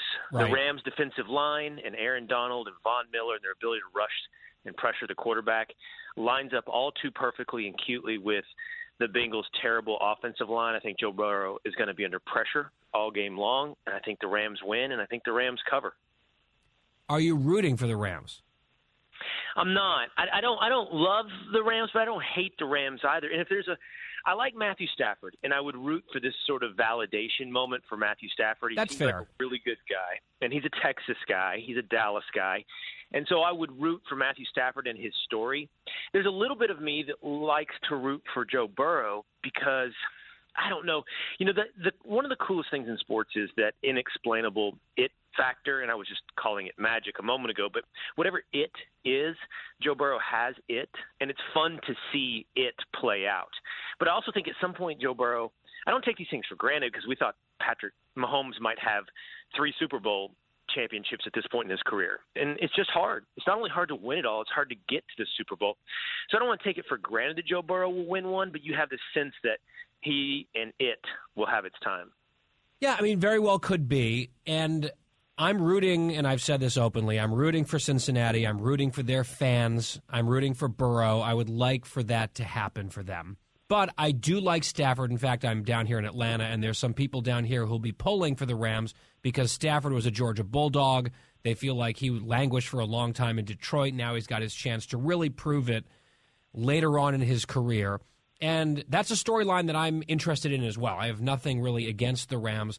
I just feel like, yes, the Bengals have earned it every step of the way so far, and they've done it in really dramatic fashion. They've done it on the road in really hostile environments. It's been impressive. But it also has felt sort of like they've been playing with fire for a while here, and they keep just barely avoiding getting burned down. They're getting singed, but not burned down. And can they keep that, your word, magic going just one more game? Maybe, right? I don't think they're going to get run out of the building by any stretch. Maybe. You, you never know what's going to happen.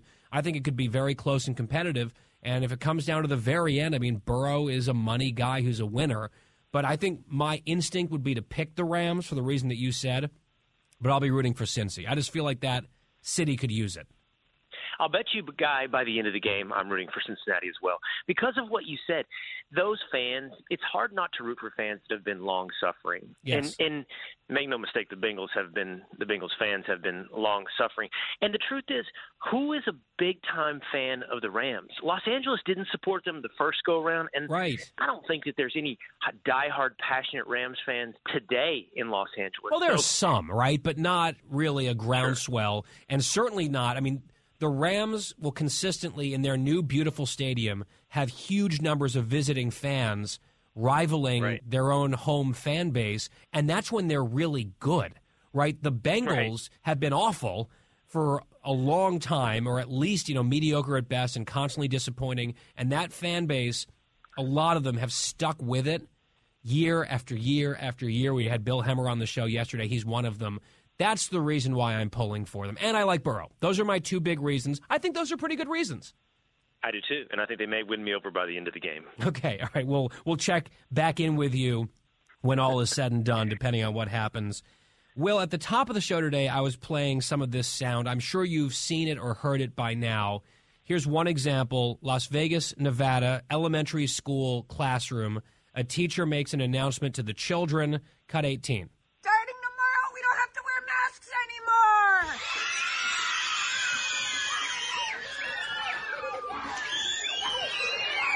I mean, that's just, I mean, high pitched squealing of absolute joy. The kids being told they don't have to wear masks anymore.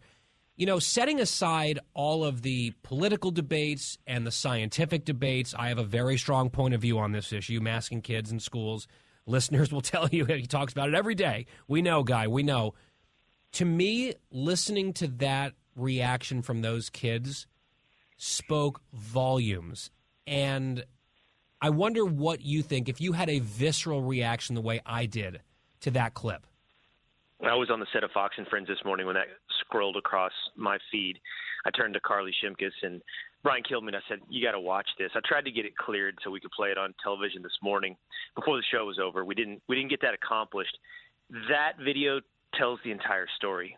Let me let me posit that video, set it side by side, guy, against this observation as well. So to tie it into sports, a good friend of mine is Dan Orlovsky. He's an NFL analyst for ESPN. Oh yeah, I saw him on yesterday. I was watching at the gym. He's excellent. He's very good.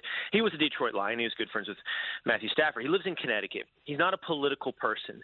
He tweeted out something this morning about Ned Lamont, the governor of Connecticut, and the rules in Connecticut.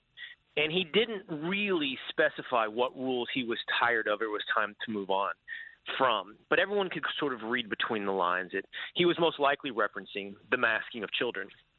And I just looked at the replies, guy, and you know, how worthwhile is that? How representative is that? It's I not. don't know. But here's Dan, who lives in a mainstream, quote unquote, mainstream world, right? Where you would think many of his followers or people that are paying attention to him aren't necessarily the most politically motivated. But the replies were like, come on, man, it's not that big of a sacrifice. Come on, man, follow the science. Come on, man, it's going to go away in two weeks, the mask mandate. Is this the tiny hill you choose to die on? And I looked at those and I thought, man, this is a bunch of sneering adults who define themselves by an anti scientific political proposition or a paranoia that they've internalized. And all they need to do is watch that video. I, I don't know. They'd probably sneer at that video that you just played for us because they've adopted the sneer as an argument and as a posture and as an attitude. That, those sneers against that joy from those children, I know which side of that debate I want to be on. Yeah, I mean, I agree. And look, it would be one thing. We, we shouldn't govern based on the whims and desires of young children, right? Adults need to make smart decisions when raising kids and making public policy that affect kids, right? So just if a bunch of kids would go crazy because they're told they could eat nothing but cotton candy for a week, that would not mean that feeding them cotton candy for a week would be the right thing or the responsible thing to do. In this case, their joy, their relief also aligns with the data and the science going back more than a year, and it's adults imposing anti science policies on the kids that have been harming them for absolutely no reason. And when they try to justify it, they can't point to good, solid data because it doesn't exist. And so they deflect to other things like appeals to capital S science in their minds, which is really just like a superstition, shaming, sneering, as you say, and this argument that, hey, kids are resilient. It's not that big of a deal. In fact, my kid loves his mask. My Exactly. kid never wants to take his mask off again. And like when you see these people posting about how much their kid is afraid to take off his or her mask, that's not a reflection on science. That is, I think, evidence of almost a psychological abuse at the No hands doubt. of adults. That is a that should be an impetus to call CPS. If your child is afraid to take his mask off and you're proud of that fact, you might need to be receiving a visit from Child Protective Services. Here's another picture. Let's place these pictures side by side.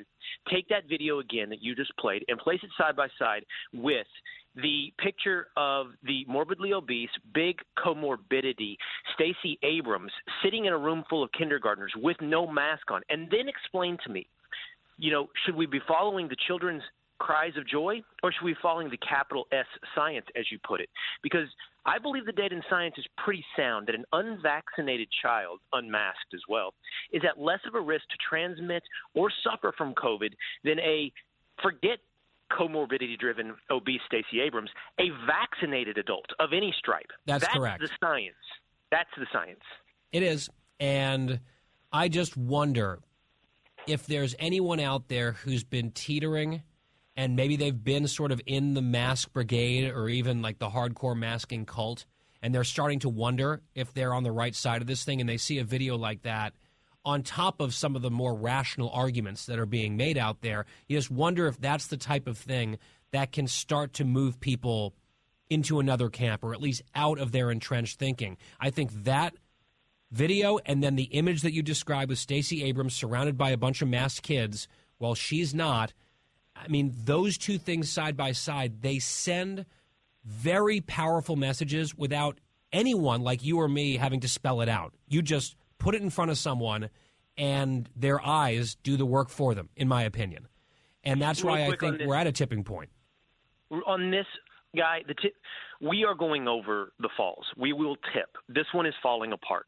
So this massive two-year anti-science propaganda power play campaign is almost over. It's happening, and the rats are jumping off the ship. What our lesson needs to be, and of course we need to push it across the finish line, but what our lesson needs to be is what about next time, guy? Because what everyone did is defer too much judgment, too much trust in. Again, I, I like how you say it. I've said scientism or capital S science or the quote unquote experts who have burned every ounce of credibility. Mainstream media is a part of this as well. And what happens when the next thing comes along? And, you know, you could say on one hand, the next thing will come along because there will be another cynical play off of that same supposed credibility to control our lives.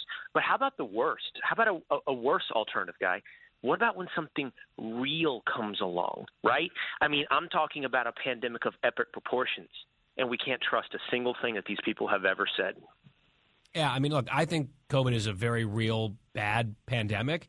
And I think that the reason that we are so divided right now is because the people who are in charge of being experts and being the adults in the room and demanding that we trust them and listen to them have squandered a whole lot of that trust. And we might not be experts or scientists, but we can also read and we can reason and we see what's gone on. And those bridges have been torched in a lot of cases. And to your point, I think that that could have long-standing implications. Some of them very bad. Some of them may be healthy. I don't know. Now, Will Cain, stand by. I want to get to one more issue with you. This controversy north of our border with the truckers. Very eager to get your take. We will get to that as soon as we come back. Happy hour on the Guy Benson Show continues next. Fresh conservative talk. Guy Benson Show.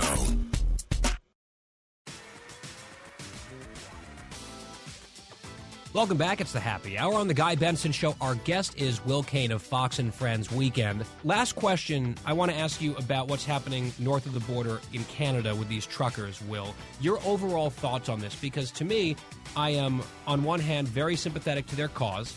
I'm super pro vaccine, anti mandate.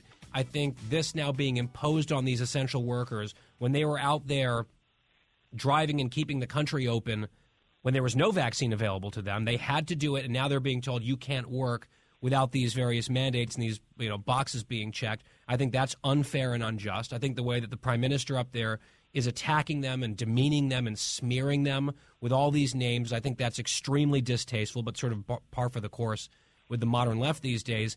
I also find it kind of to be a brain scrambling thing to see conservatives kind of defending a protest that shuts down commerce and streets when we're generally against that sort of thing with environmentalists or BLM or whomever.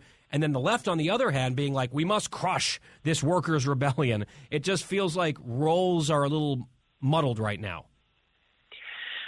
Look, I, I, I like this about you guys. I like that you look for intellectual consistency and, and are quick to call out hypocrisy. And I like that in my life because I want to be called. And you know, am I inconsistent on this? Yeah, probably. Is are there times where I've said, you know, by the way, all of these protests we're using as examples here are peaceful. So we don't need to even bring in the non peaceful variety of protest. But a peaceful protest, let's say, like you pointed out, of an environmentalist who stops traffic, right? Um, would I be critical of that protest? Yeah, I probably would. And am I in support of this protest? Yes, I definitely am. So maybe I'm inconsistent, and maybe I'm hypocritical, and maybe it lies in within the the actual issues behind the protest. And we had interviews this morning on Fox and Friends, Guy, and they they they were some of the most compelling I'd I'd ever heard. It was Jeff Flock walking from truck to truck and talking to some of these con- convoy protesters in Ottawa, and the things that they said. I'll just tell you this: entirely sincere, 100% passionate. Said things like, "I'm not going to live a life of masks and QR codes." Another said and told his story about his daughter giving birth and not being able to be present for that birth, he losing his job, his wife losing her job, just the human toll and cost of not COVID, but COVID response. And these people who are, make no mistake, the working class, are telling the ruling class no more. And I don't know where it stops.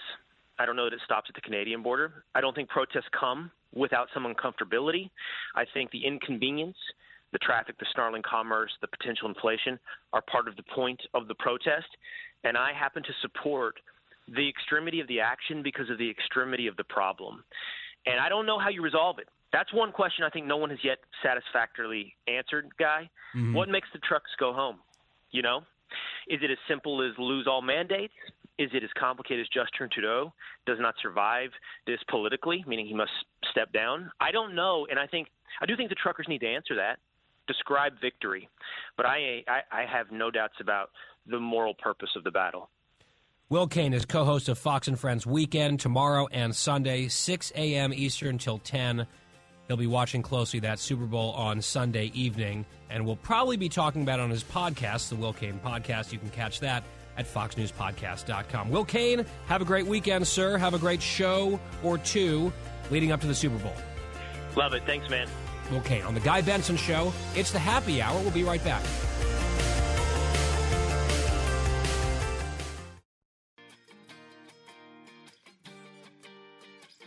Talking about the issues you care about. Guy Benson. We are broadcasting from 106.3 FM Extra here in Atlanta, Georgia today. Glad to be here on The Guy Benson Show.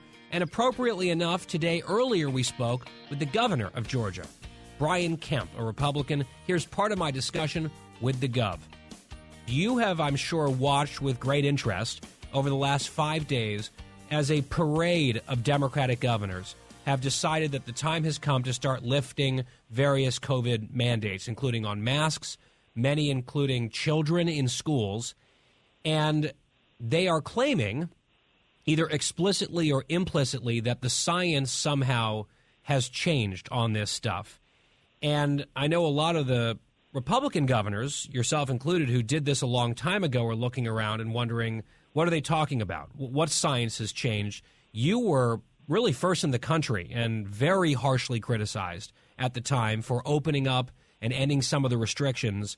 I just wonder how you think about and sort of reflect back on that decision that you made early on in this pandemic and kind of juxtapose that with what the governors on the Democratic side are doing this week, all sort of at the same time, stampeding together, and clearly a very different tone in the coverage from much of the media. Well, it's something to watch, that's for sure. I mean, look, pandemic politics uh, has been on display for a long time in our state and in our country, and it certainly was before the 2020 election. But you know what, guys? It's on display right now with all these Democratic governors, uh, you know, other people around the country that are undoing mask mandates that, you know, we've never had at state level here in the state of Georgia.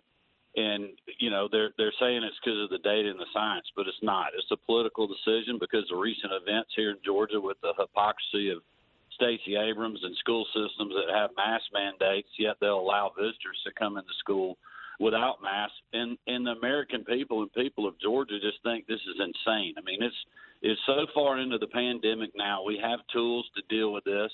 People know where they are. They have the information they need to make good health care decisions for them and for their children, and that's what we should be letting parents do. You mentioned Stacey Abrams. I was going to ask you about her as well. I mean, that photograph, I think, spoke volumes, right? You almost couldn't choreograph a photograph more damaging to her position than the one that she not only posed for, but also posted before deleting and then attacking you for criticizing her, sort of suggesting it was racist. Then she apologized.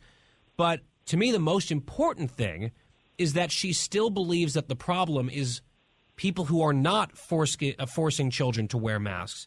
And it reminds me actually of President Biden's position. It's still his position based on what the CDC is saying. Here in Cut 5, he just said this this week on the very same issue. Let's listen. Are you afraid, though, that some states and cities are moving too quickly to loosen indoor mask mandates? Well, you know, it's. Uh, I've I committed that I would follow the science, the science as put forward by the CDC and the and the and the federal people. And uh, I think it's probably premature, but it's you know it's it's a tough call. So he's hedging a little bit there, Governor, but he's claiming that he's following the science. He's not on school masking. He just isn't. There's no science in support of that policy. But he's saying for now, at least, it's still premature to take face coverings off of little children. That is also Stacey Abrams' position. That is the Biden Abrams position, forced masking for children in Georgia schools. That, I guess, would be her policy if she were governor of Georgia right now. That seems to be a pretty important thing for voters to know. Uh, so many contrasts, not only on this issue, but keeping the economy open, have our kids in even in the classroom, regardless of whether they're masked or not, just actually having them going to school versus not. There was many of our local metro systems that are controlled by Democratic school boards that played pandemic politics with that, the vaccine, and other things. And quite honestly, guy, no one trusts President Biden anymore. You know, this is a president that said, "Get vaccinated, take your mask off." We're not going to have mat. We're not going to have vaccine mandates. Uh, now he's just mandated vaccines on everything under the sun. And if it wasn't for Republican governors and myself that were pushing back with multiple lawsuits against that, it would be the law of the land right now. And so, look, this is back to my point. I mean, I took pictures this week with students that were up on Capitol Hill. Some of them had masks on, some of them didn't. You know, let's let the parents make that decision for them. Let's not, you know, put put our kids in in mask and our teachers in mask uh, when there's not a need for it. On many cases, when people you know, feel feel very uncomfortable doing that. It's now in time in the pandemic. You know, a lot of science is out there saying, "Hey, look, the cloth masks don't work again." You know, maybe they do, maybe they don't. I'm not the expert there, but at this point, people have information that they can go and get and make those decisions for themselves. You know, we are we are running a risk in this country of having the government decide everything for us. That full conversation with Governor Brian Kemp of Georgia available online. GuyBensonShow.com, part of our free podcast, the entirety of the show every single day on demand and free.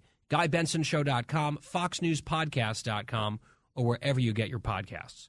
When we come back, the home stretch, Curious Christine has questions about Guy's night out last evening. I think she actually might like some of the answers to those questions. We'll get to them wrapping up the week next.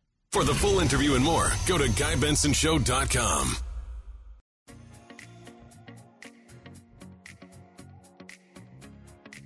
Home stretch. on the Guy Benson Show. And if you're listening on the broadcast, that's Eminem, Lose Yourself.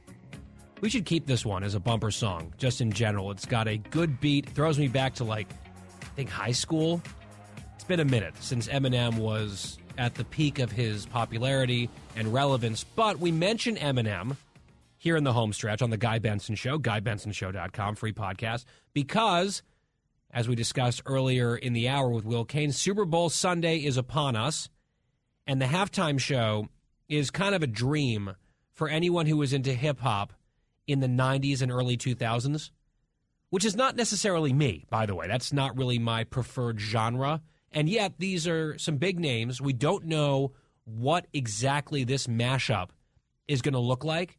And they've gone to pretty great lengths to keep the whole performance a secret. But I know producer Christine is extremely excited about the halftime show.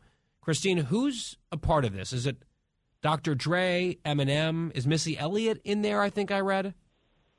I didn't read that. It's Mary J. Blige, and then I think Dr. Dre just announced that I believe they're going to have some guests, like stars, and one of them could possibly be 50 Cent. If Oh, 50 is my, on my dear stage, friend, uh, my dear friend, 50 Cent, who I saw in the street in New York, and I made eye contact and nodded. So that counts as close, longtime friends. That would be a surprise guest and performance. yeah, I am so excited Is Snoop this Super Bowl. is Snoop going to be part of this? Yes, Snoop. Dan, am I missing anybody here? Mary J, Eminem, possibly Fitty. Oh, Kendrick Lamar. So this I'm is really familiar with him. what in your wheelhouse. I mean, where do you think C Diddy came from? Oh. 90s rap and hip hop is my jam. I had forgotten about C Diddy. Yeah, Megan is going to see what her mama really is all about. She's going to get a show. Oh, like in addition to the televised show, you're going to be what? Rapping along? Oh yes. Mm. I mean, I am just like I'm more excited about that. I actually started googling what time is the halftime show because I'm probably not going to be watching the game. And most websites say about tune in around eight o'clock ish. Does that make sense to you? Yeah, that sounds right. Around eight. Yes. So uh, C Diddy will be making an appearance. Megan will get to see what her mom is all about. Yeah, let's And let's let's maybe move on because C Diddy, I had forgotten all about that particular alter ego, Christine the rapper. I'm actually, and this I think really says it all. I'm eager to move on to Curious Christine. That seems more palatable right now than C Diddy and envisioning you rapping at your television screen. I know that you do have questions about last night, guys' night out here with Extra in Atlanta, our affiliate here. Really fun. There were sponsors there. Five listeners won a pair of tickets to this dinner and chatted with all of them at, at length, a wide range of ages, which was really cool. Younger listeners up to like my parents' age. It was a blast. And there was a really awesome culinary component as well. So fire away. So start from the beginning. You guys are at so there's five winners, five couples, right? It was five pairs of tickets, and they ended up all being couples, yes. Okay. And you guys are at a restaurant. Are you are you actually hosting? Are you up in the front the whole time? And are people asking you questions? Did you guys cook right away? Did you cook for the couples? Do you cook? Can you okay cook? well this is this is so many things so i don't cook very often i can cook a few things relatively well adam does more of the cooking in our house but occasionally i will assist or you know one or two dishes i tend to make. This was a restaurant but also like a culinary school. So you had a dining room that was also open to this huge kitchen. And then there was a bar area as well. So the formal program, if you will, was probably only about 10 minutes maximum, where the guys here on the morning show locally on 106.3 FM, they said hello to the crowd. Then the chef who runs this location, this restaurant slash institute, he is one of 72 certified master chefs in the United States. And he's opened this business. It's his baby. He takes great pride in it. So he explained to the gathering what dinner was going to be like and sort of a bit of his background.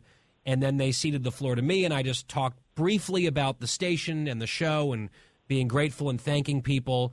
Talked a little tiny bit about politics, and then, hey, let's have a great dinner. And everyone sat down. Three course dinner. There was some wine, there was some beer. And that was about midway through. So it was everyone arrived, they milled around, they had a few drinks. I was chatting with everyone. Then we had the quick program, and then everyone had dinner. And during dinner, I got up and made sure to go around to each table and chat with people. It was only a few dozen people, which was nice because it was intimate. They didn't make it big. It was like this cool, exclusive event where there wasn't like a step and repeat for photos and that's it, although we did have a step and repeat for photos. It was an opportunity to really chat at length in depth with some of the sponsors at the station and some of these listeners where I think I was able to at least for 10 minutes per couple, you know, chat with them. And that was extremely fun. The cooking component, I'm trying to cover all of your questions here. They wanted to do some social media stuff with me. And so they sent me into the kitchen. I took off my blazer and I put on an apron.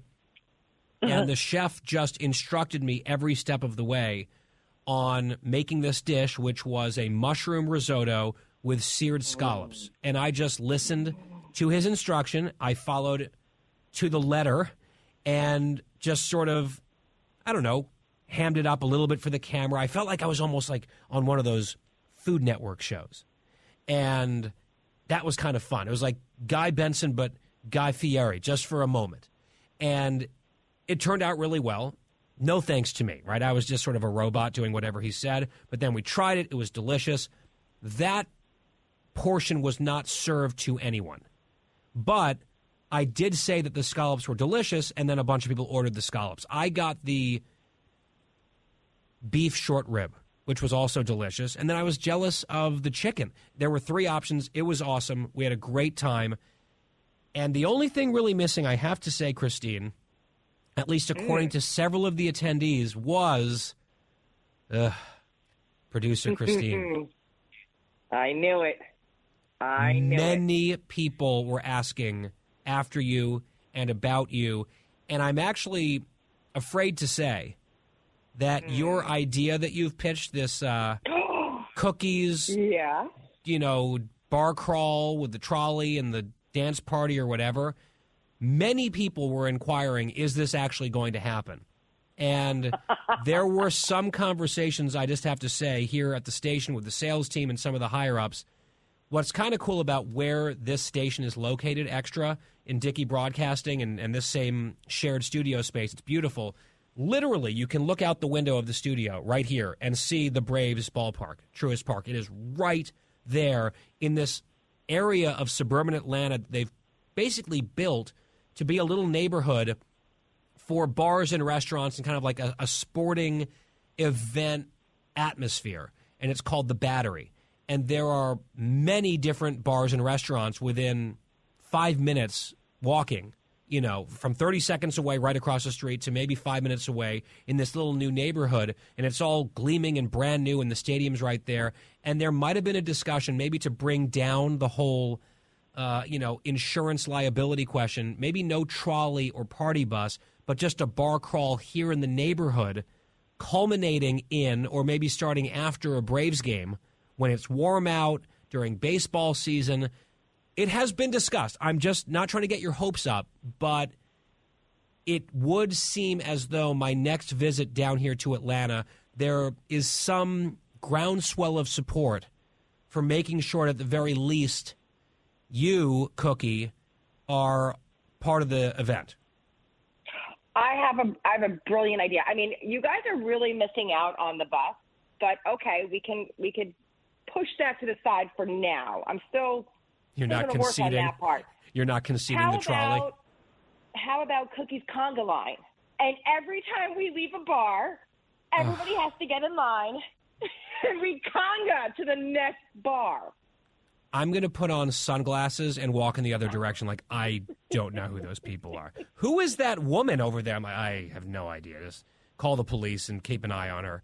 Uh, there, there are ideas that can be discussed. How about that? And I, I don't want to go any further. I don't want to make any promises. Quickly curious, Christine, any more questions here before we're out of time? Yeah. eh, Why do you say scallops so funny? You mean scallops? Yeah. I just learned how to say it in Cape Cod. In Cape Cod, they say scallops. That's where I first had scallops, and that's what they say. So I say scallops. Huh. I've never heard someone say it like that. Before. You say scallops, scallops. Yeah. All yeah. right. Well, when I'm cooking them, when Chef Guy is cooking in my special kitchen, it's scallops, seared scallops. We chef. Did you throw? did you throw any bams out? Did you go bam? No bams. I probably should have done a wee chef though, because I was the little sous chef who was under the tutelage of this master chef. That would have been a good call. But yeah, no, no bams, no Emeril ripoffs. But it was fun, and they're telling me they're going to send me an edited version of this video. I know Adam is desperate to see it, maybe just for proof that I that I actually do cook from time to time. And maybe I will share it with you. Maybe I will share it on my social. We'll see. You have to have to share that. Yeah, I we'll see. see I don't know. And That's undecided. I'm, I'm, I'm so I'm so happy that it was successful. Um, Matt Edgar texted me and said it was a great, great night. And um, I'm just going to leave you with this. I've said this before, and I'll say it again. Until you listen to me, give the people what they want. it You- was you know it that was cool that some of these listeners, actually all of them, had like little inside jokes, quotes from the show, jokes that we banter about in the home stretch. Like these are real listeners who pay attention to the show and they're like invested in it. And all this stupid nonsense that we do in this segment every day, I guess some people actually like it. So that's good news. And let's end the week on that high note. It is the Guy Benson Show from Atlanta. Back home next week. I'll be doing the show back in D.C. on Monday. In the meantime, have a great weekend. Stay safe, stay sane. We'll talk to you then.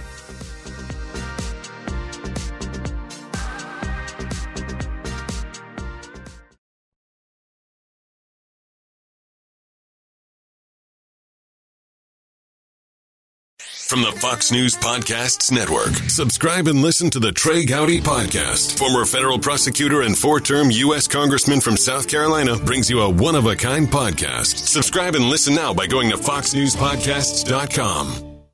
Listen to the show ad free on Fox News Podcast Plus, on Apple Podcast, Amazon Music with your Prime membership, or subscribe wherever you get your podcasts.